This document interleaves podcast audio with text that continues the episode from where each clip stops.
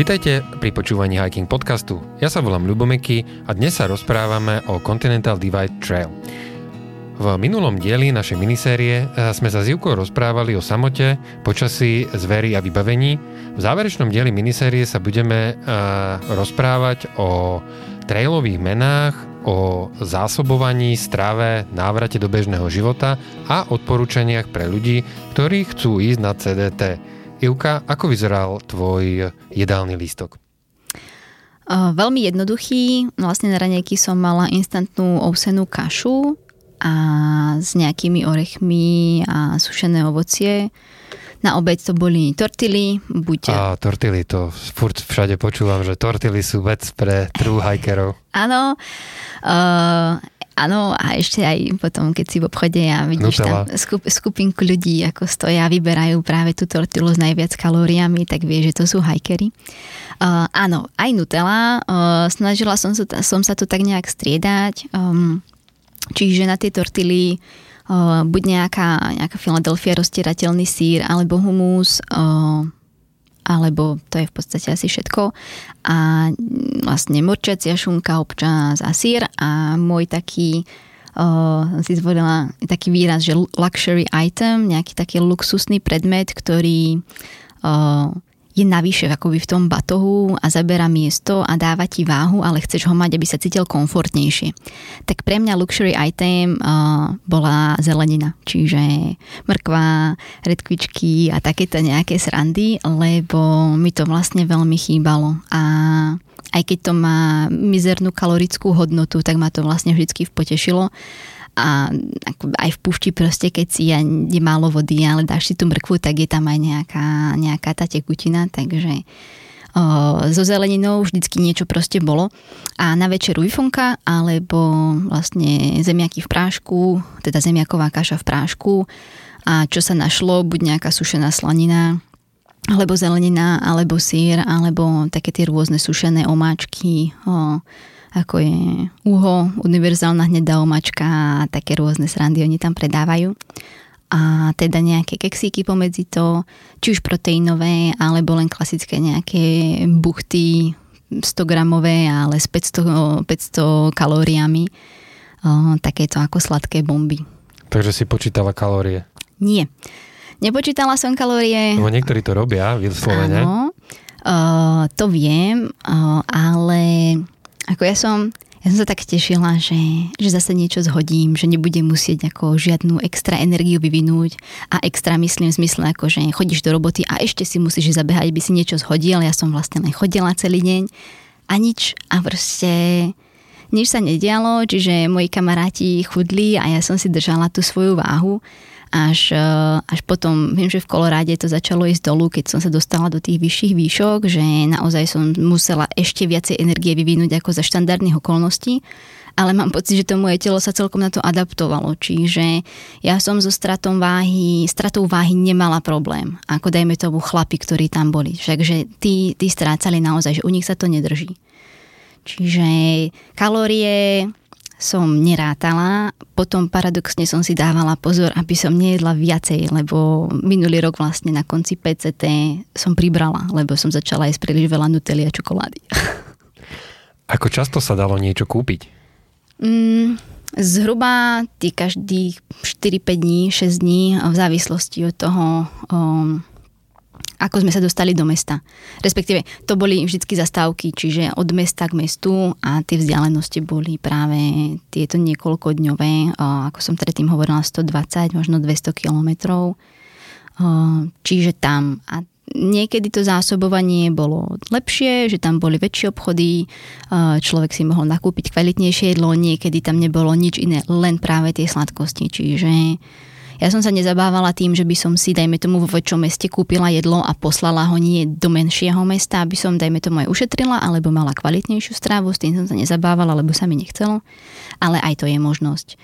A ešte som nespomenula, že som sa vlastne dala áno, na ten ty kolagén a, a proteínové doplnky. Čiže a to si aj počas trasy so sebou nosila a jedla? Áno, áno, som si kúpila prášok a každý deň som si to buď do tej kaše hodila, o, rannej, ousenej, alebo do vody som si zarobila proteín a to som si chlipkala vlastne počas dňa. Ako to bolo s vodou? Um, na začiatku vlastne v Južnom Mexiku ten, ten prvý úsek uh, prvých, uh, neviem koľko je to, 100, 120 mil do mesta Lordsburg, uh, mil, kilometrov, uh, tak tam vlastne na logických akoby nejakých 20 kilometrových úsekoch bola vždycky plechová taká budočka aj s vodou vo vnútri. Čiže tam sme mali vodu vlastne zaplatenú dopredu. To bolo v rámci odvozu na, na začiatok trasy, tak v tom bola aj tá voda. Potom to boli nejaké krauské napájadlá s rôznou kvalitou vody, občas nejaké pramene. Čo sa týka Koloráda, tak tam to tieklo takmer všade, čiže to bola tečúca voda z hôr. Vo Wyomingu tam boli skôr také akože nádrže, tiež zase pre kravy a niekde boli práve waterkešky, čiže čo ľudia doniesli vodu pre hajkerov, aby si mali kde nabrať vodu čistú. A Montana a, a vlastne zvyšok ešte v Wyomingu po púšti, tak tam to už všade tieklo asi závisí od sezóny, že keď je tam človek skoro, tak tej vody je dostatok. Keď si tam v septembri, tak tie pramene, ktoré tiekli, dajme tomu mesiac predtým, tak už netečú, lebo došiel sneh. A ako s úpravou vody? Čo si si robila s vodou? Mala si filter, alebo tablety, alebo ako si uh, upravovala vodu, aby sa ti nič nestalo? Mala som iba filter, uh, začala som s filtrom uh, kata, Katadin? Katadin, Katadin Be Free. Eh, ktorý som potom vymenila za Hydrapack, lebo katádyn nemali. Čiže oni sú m, mm, akože technicky také isté, je to vlastne veľký uzáver, potrebujete mať na to špeciálnu flašku, ktorý má, ktorá má široké hrdlo. Ten katadín uh, je fajn, uh, má taký, taký ten malinkatý dzindzich, čiže to viete pekne strčiť do flaše a prefiltrovať. Uh, ten Hydrapack má prepracovanejší uzáver, že to až že to netečie, ale akoby to, odkiaľ vyteká voda je príliš široké, aby sa to dalo strčiť do 5 flaše, čo pre mňa bolo celkom problematické, lebo ak som to filtrovala, tak občas mi myklo rukou a som sa pooblievala všade okolo, čiže keď je človek vstane, tak to není veľmi príjemné. Ale mala som pocit, že filtruje rýchlejšie ako, ako ten Be Free. Tak sú tam výhody a nevýhody na oboch stranách. mala stranách. si nejaké zažívacie problémy, alebo bolo s, tou, s, tou, s touto úpravou vody to bolo v pohode? Nie, mm, všetko, všetko v pohode. A upravovala si vždy každú vodu, aj tá, čo tiekla, alebo iba tie také zdroje ako z krávských napájadiel? Upravovala som všetko, e, že vraj sa dá zistiť, kde je to relatívne bezpečné, ale s tým som sa nejakým spôsobom nezapodievala, čiže štandardne všetko, čo tieklo alebo niekde stálo, som upravovala, iba tie, čo boli práve v tých waterkeškách, tak to, to som neupravovala. Poďme na taký fenomén, ktorý v Severnej Amerike pri uh, dlhých uh, trasách celkom funguje a to sú trailové mená. Skús nám to priblížiť, ako to funguje a čo to vlastne je. Um, áno, nie som si istá, že ako to vzniklo, že prečo sa to používa, ale je zvykom, že keď ste na takejto ďalkovej túre, tak e, dostanete trailové meno. E, čiže to vaše civilné potom už prestávate používať a predstavujete sa ako práve nejaká tá iná osoba alebo iná vec podľa toho, čo urobíte. Uh, to meno vám dáva nejaký iný človek, iný hiker na základe niečoho, čo urobíte. Hej, môže to byť nejaká blbosť alebo niečo, čím ste uh, niečo, čo opakujete alebo uh, čím sa prezentujete, niečo, čo vás takým nejakým spôsobom vystihuje. Ja som vlastne spomínala tých dvojich, mojich dvoch kamarátov, Kitty Hawk a Peace Food. Tak Peace Food napríklad má vytetovaný vlastne znak mieru na nohe, preto Peace a Food. Rozumiem. No.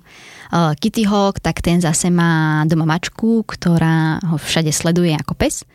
A, a to Hawk dostal ako, že dáva pozor na detaily, takže Kitty Hawk ako... A aké bolo tvoje? Moje meno je Carmen San Diego a je to vlastne postava z animovaného seriálu, ktorý bežal v, vlastne v štátoch. Je to taká zmiešaná postava. Je to špionka, aj vlastne zlodejka umenia, aj taká akože pozitívno-negatívna, ale ide o to, že nosí červený klobúk a taký červený plášť a ja vlastne chodím s červeným klobúkom, tak, tak preto. Aj sa mi páčilo to, že že je to vlastne cestovateľka a mňa to cestovanie baví. A ešte treba povedať, že ktokoľvek to meno navrhne, tak je na vás, že, že či ho príjmete alebo nie. Čiže není to také, že teraz vás niekto nazve nejak handlivo a vy to začnete používať, ale, ale musí to ten človek vlastne prijať. Ešte uh, som mala aj iné návrhy, jedno bolo, že IT mimozemšťan uh, alebo Trinity. Trinity bolo kvôli okuliarom, čo som mala minulý rok na PCT, že som vyzerala ako ona. A, a ten IT mimozemšťan tiež akože, že cestuje a lieči ľudí, ale s tým, s tým som nebola nejaká taká stotožnená. A teda toto tretie, ktoré máš, tak uh, s tým si stotožnená? Hej, sa mi páčila tá, tá postava. Ono, ešte keď som si hľadala, že, že kto to vlastne je, uh, tak to vyzeralo skôr tak ako oni ju využívali celý ten koncept aj na vzdelávanie v školách, na vlastne hodinách geografie, že si pozreli nejaký ten diel a oni vždycky mali hádať, že, že kde tá Carmen je, podľa toho, aké pamiatky tam boli ukázané. Tak to sa mi akože celkom tak páčilo. A to, že už tam je nejaká taká zločinecká organizácia, to som tak nejak vtedy vytesnila. Ale je to milé, lebo každého, koho stretnem a predstavím sa, tak uh, ty poviem, že starší, čiže najmä tomu 30 plus vedia, o čo, je, o čo ide a vždycky ich to tak poteší, že si spomenú na to svoje detstvo, kedy to pozerali. Tak, eh, tak hneď ako vyvolávam taký pozitívny dojem v tých ľuďoch, aj keď o mne nič nevedia. Na trase si strávila 145 dní, čo je takmer 5 mesiacov. Ako vyzeral tvoj návrat do bežného života? Mm, ten bol taký predlžený. Eh, ja keď som skončila, tak ešte som mala dva týždne do odchodu. Čiže o, vlastne s tým Kitým sme sa pustili autom akoby na juh od Montány, sme si ešte prechádzali nejaké miesta, čiže som sa tak zmenila z toho hajkera na klasického turistu o, v aute. A potom o, som si naplánovala nejaké veci na doma, návštevy lekárov, prednášku, a nejaké iné drobnosti, lebo áno, pokiaľ človek nemá nejaký program potom ako sa vráti, tak je veľmi ľahké vlastne zostať v tom snení a tak nejak ako upadnúť do toho, že jednak, že bože môj, čo mám robiť, áno, už nemusím robiť nič a tak teraz čo mám robiť. Čiže akoby naplánovať si to, čo bude potom, je veľmi dôležité. Napriek tomu, keď som sa vrátila, tak dva dní som strávila na Instagrame, len tak som scrollovala bezmyšlienkovite, lebo som nevedela, že čo. Ale práve tie externé veci ma potom prinútili začať niečo robiť. Minulý rok som to mala horšie po pacifickej hrebeňovke, to som ešte mesiac chodila jak mátoha, lebo som nevedela, že čo so sebou a čo ďalej so životom a, a kam teraz už mám nejaké plány, čiže nebolo to také náročné a možno aj to, že som si to zažila minulý rok, tak teraz to už nebolo také zlé. Máš po toľkých kilometroch nejaké fyzické zmeny? Kolby, nohy, niečo, čo ti zostáva ako spomienka na, na túto hrebeňovku? Uh, nie. Ako vrátila som sa, myslím si, že v normálnom alebo veľmi dobrom fyzickom stave v zmysle, že ma nič nebolí. Práve, že ak som prestala chodiť a doma som, išla som niekam do mesta, išla som po schodoch, tak ma tie kolena tak rozboleli, že som sa až tak prekvapila sama. Uh, ale ináč fajn, jedine sa mi trošku nohy teraz šupú, ako extra koža, ktorá sa vlastne vytvorila, tak uh, to ide dolu ale nemám žiadne nejaké také následky ani a ani to je tá kondička, ono to popravde veľmi rýchlo odchádza, že aj na traile, keď som bola jeden deň, že som nekráčala, tak ten druhý deň potom, ako sme sa vrátili, tak uh, vrátili na trail, tak bola katastrofa. Tak keby človek ani neprešiel. Nič predtým. Ak by niekto chcel ísť uh, CDT, aké by boli tvoje odporúčania? Asi by som Určite by som si otestovala, do akej najľahšej výbavy viem ísť. Robí to veľký rozdiel. Čiže batoh, do, akých, do akého diskomfortu som vlastne ochotná ísť, aj čo sa týka počasia, alebo terénu, aby si tohoto bol vlastne človek vedomý. Je to veľmi rôznorodý terén na, na CDT, takže to je také, také riziko. Tiež by som to asi nevolila ako prvý trail, práve kvôli tomu, aby si človek otestoval, aké, ako to vlastne má na tom chodníku, lebo je to aj mentálne náročné vlastne donútiť sa chodiť, e, hlavne keď je človek sám, že dajme tomu nemá nikoho okolo seba a na tejto trase je to veľmi jednoduché byť sám, pretože to chodia, tie, chodia to iba stovky ľudí a tiež sa to tak akoby roztiahne na celom tom traile, takže tiež či ste schopní akoby zvládnuť samotu, to si treba uvedomiť. A čo vám, dajme tomu, treba, aby ste tú samotu zvládli. Mm, určite je fajn vybrať si tie správne topánky, lebo to je základ. To ako keď maliar si vyberie zlý štetec, tak nenamaluje pekný obráz. Je to proste vec, s ktorou pracujete každý deň a závisí od toho vaša nálada a proste vaše šťastie v podstate, ako si to celé užijete. Čiže do toho by som venovala čas. A určite um, ako Vravím, hovorila som, že nedá sa na to natrénovať, ale určite chodiť, vyskúšať si to, vyskúšať si rôzne spôsoby balenia dajme tomu batoha, ako si to tam uložiť, či potrebujete variť alebo nie, to je tiež jedna z takých vecí, že veľa ľudí to neberie, aby ušetrili váhu a dá sa s tým fungovať. Um, čo sa týka uh, ešte dajme tomu toho času, že kedy začať, kedy skončiť, um, zase závisí od roka. Uh, asi taký štandardný rok, uh, keď nie je veľa snehu, tak ľudia začínajú na začiatku apríla, a, a je to tak akurát. O, ja som začala na začiatku mája a bolo to zlé. Ešte stále tam bol sneh. A je v polke júla na istých miestach. S tým, že prvý sneh napadol tento rok 11. septembra. Čiže ak máte možnosť si vybrať o, akoby začiatok, o, treba brať do úvahy aj to, aké sú podmienky. Čiže tento rok bolo rozhodne výhodnejšie začať na severe, kde nebolo tak veľa snehu. Um, takže toto. A... a teda smer, ty si išla z juhu na sever a myslíš, Áno. že aj ten opačný smer je dobrý? Áno, kebyže si to mám vybrať znova, tak idem zo severu na juh. A nie kvôli počasiu, ale kvôli terénu. Pretože o, akoby jeden argument, o, prečo ísť z juhu na sever, je, že človek skončí v Montáne, v tom Glacier National Park, ktorý je fakt krásny a teda je taký akože epický koniec, proste hrdinský záver a človek si to užije. Fakt je ten, že keď ste tam, už to chcete mať za sebou a je, je to síce krásne, ale vlastne už, už treba dôjsť. Čiže ja by som začala na tom severe, aby človek nemá ešte tie trailové nohy, môže si dovoliť ísť pomalšie a užiť si tú prírodu, ktorá je naokolo. Montana je krásna, môžete skočiť do Wyomingu na dlhšie ako na 3 dní, lebo za 3 dní sa dá ten úsek prejsť a to, kade ide chodník Wyomingu, v Yellowstone, hovoríme o Yellowstone, cez Yellowstone ide chodník krátko a není tam až tak veľa pekných vecí ukázaných, čiže viete si urobiť väčšie okruhy cez hory, ktoré sú, dajme tomu, kúsok ďalej od CDT. Uh, sú tam iné pohoria, Spanish Peaks v Montáne, alebo Tetons, Grand Tetons eh, vo Wyomingu, ktoré sú krásne špicaté kopce. Čiže viete si to naskladať práve tie akoby ťažké, vysoké časti a na záver v Novom Mexiku, eh, keď prejdete ten sever, tak už to len dobehnete proste po púšti, ktorá není, dajme tomu, za každým taká krásna, Uh, ale už tam to len dorazíte naozaj. Čiže, ale to je môj osobný pohľad. Niektorí by, by súhlasili skôr akoby tým grandióznejším záverom na severe. Ako vyzerá rozpočet na takúto akciu?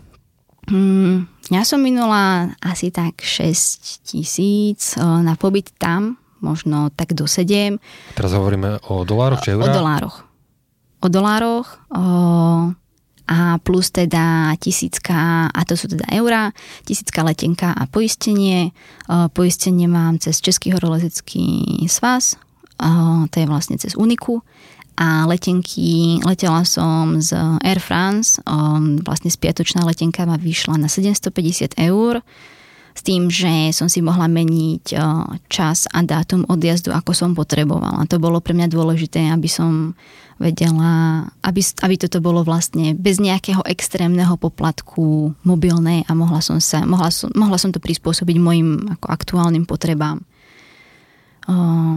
Čiže zhruba tak a na výdaje tam vlastne boli topánky, jedlo, to je taký štandard. Potom, ak chcete mať viacej komfortu, tak sú tam hotely, hostely, motely, čiže to je taký extra výdavok. No a potom tým, že ako sme sa predtým bavili o tých trail a že väčšinou títo ľudia aj vozievajú hikerov do mesta, tak na CDT tých trail angelov takýchto zadarmo veľa nie je. Že skôr sú to ľudia, ktorí si takýmto spôsobom zarábajú a viete im zavolať a za 20 dolárov vás vlastne odvezú. Každý má inú sumu, niektorí to berú na auto, niektorí to berú na osobu, ale štandard bol takých 20 dolárov na, na jednu cestu. To bolo taký akože extra, extra výdaj v prípade, že nechcete stopovať. Niekdy sa ani stopovať nedalo, lebo tam auta nechodia. A dalo sa fungovať aj s kartami, alebo potrebovala si vždy mať e, so sebou cash? O, kartami takmer všade. O, oni tam ešte využívajú jednu aplikáciu Venmo. O, pre nás to nie je možné, som si to chcela stiahnuť, ale keď som mala akoby svoj Google účet nastavený na Európu, tak ma to nepustilo. Musela by som si to prehodiť práve do Ameriky, aby som mala prístup k aplikáciám, ktoré tam fungujú to je taká aplikácia, kde si vlastne môžete posielať peniaze medzi kamarátmi, ako taká virtuálna peňaženka. Čiže toto tam oni dosť využívajú. A, ale hej, tie karty v podstate všade, nemala som s nimi nejaký problém. Nebol okrem... problém s európskou kartou nie. niekde v nejakom middle nie. of nowhere a ty nie. si potom nemohla kúpiť jedlo alebo nie, niečo? Nie, nie. Uh, mala som problém na jednej pošte, kde mi nechcelo zobrať. Mala som teda dve karty a, a nechcelo ani jednu, takže vtedy som platila cash ale mm, toto bolo úplne v pohode. Kde ťa môžeme vidieť s prezentáciou fotiek, keďže cez podcast si ich asi veľmi neukážeme. Možno v našom článku bude v uputavke budú nejaké fotky od teba, ale kde eh, rozprávaš, na akých festivaloch ťa môžeme vidieť? A momentálne na festivale Cestou necestou budem mať ešte dve prednášky, jednu vo zvolenie, jednu v Bystrici. Tá Bystrická bude 21. novembra tá zvolenská 28. novembra. A e, čo bol teraz festival v Bratislave, tak e, mala by byť aj nahrávka vlastne z tej mojej prednášky dostupná, ale kedy bude, kedy to Mišu spraví, tak to vôbec neviem. A to je asi zatiaľ také všetko, čo mám naplánované. Potom ešte vo zvolení by som chcela v jednej kaviarni, kde som mala aj minulý rok o PCT, tak ešte tam, ale sme sa nedohodli s majiteľkou vlastne na nejakých detailoch, tej sa ešte musím ozvať. A no. kam sa chystáš niekedy najbližšie? Vlastne z tej trojice ti ešte chýba asi ten Appalachian? Áno, to mi ešte chýba. Môj momentálny plán je pokúsiť sa o tzv. Eastern Continental Trail, je to také predlženie apalačskej uh, hrebeňovky, ktorá má okolo tých uh, 3200 kilometrov, tak uh, ja to chcem predložiť na vlastne dvojnásobok tejto vzdialenosti. Chcem začať v Kanade na International Appalachian Trail to je jedna trasa, tá sa napája na Apalačskú hrebeňovku a potom ďalej vlastne prejsť cez uh, Alabamu až na Floridu, uh, Florida Trail a potom uh, také tie ostrovčeky na juhu Key West. Tak tam to vlastne končí. A to je plán na budúci rok? To je plán na budúci rok, čiže ma teraz čaká ťažké zarábanie peňazí, ktoré ešte neviem, kde zarobím a, a potom by som chcela vlastne začať e, niekedy na začiatku mája, podľa toho, ako mi to celé vyjde. A typujem tak, že na 8 mesiacov to bude, možno 9 celá, celá tá trasa. Že vraj alebo hovorí sa, že Apalačská je práve akoby z týchto troch, z toho Triple Crown, je najťažšia. Má, je síce najkračšia, ale má najviac prevýšenia. Má viacej prevýšenia ako CDT a viacej prevýšenia ako PCT. Vlastne CDT aj PCT sú aj pre kone. Mm, čiže alebo minimálne na CDT niektoré časti sú aj pre kone, aj pre cyklistov, alebo isté časti sú aj pre motocyklistov, čiže ten chodník sa dá aj není taký krutý, keď tak poviem, ako tá apalašská hrebeňovka, kde sa s tým nemaznali a poslali to hore a dole kopcom bez nejakých serpentín. Čiže to, ešte to som zvedavá, ako sa s týmto vlastne popasujem s náročnosťou tamtej trasy. Tak budeme ti držať palce. A toto je už záver našej trojdielnej minisérie o Continental Divide Trails Ivkou Smolkovou. Ja sa volám Ľubomeky a teším sa na vašu pozornosť pri niektorom z ďalších dielov Hiking podcastu. Ivka, ďakujem, že si prišla do nášho podcastu. Ďakujem veľmi pekne za pozvanie.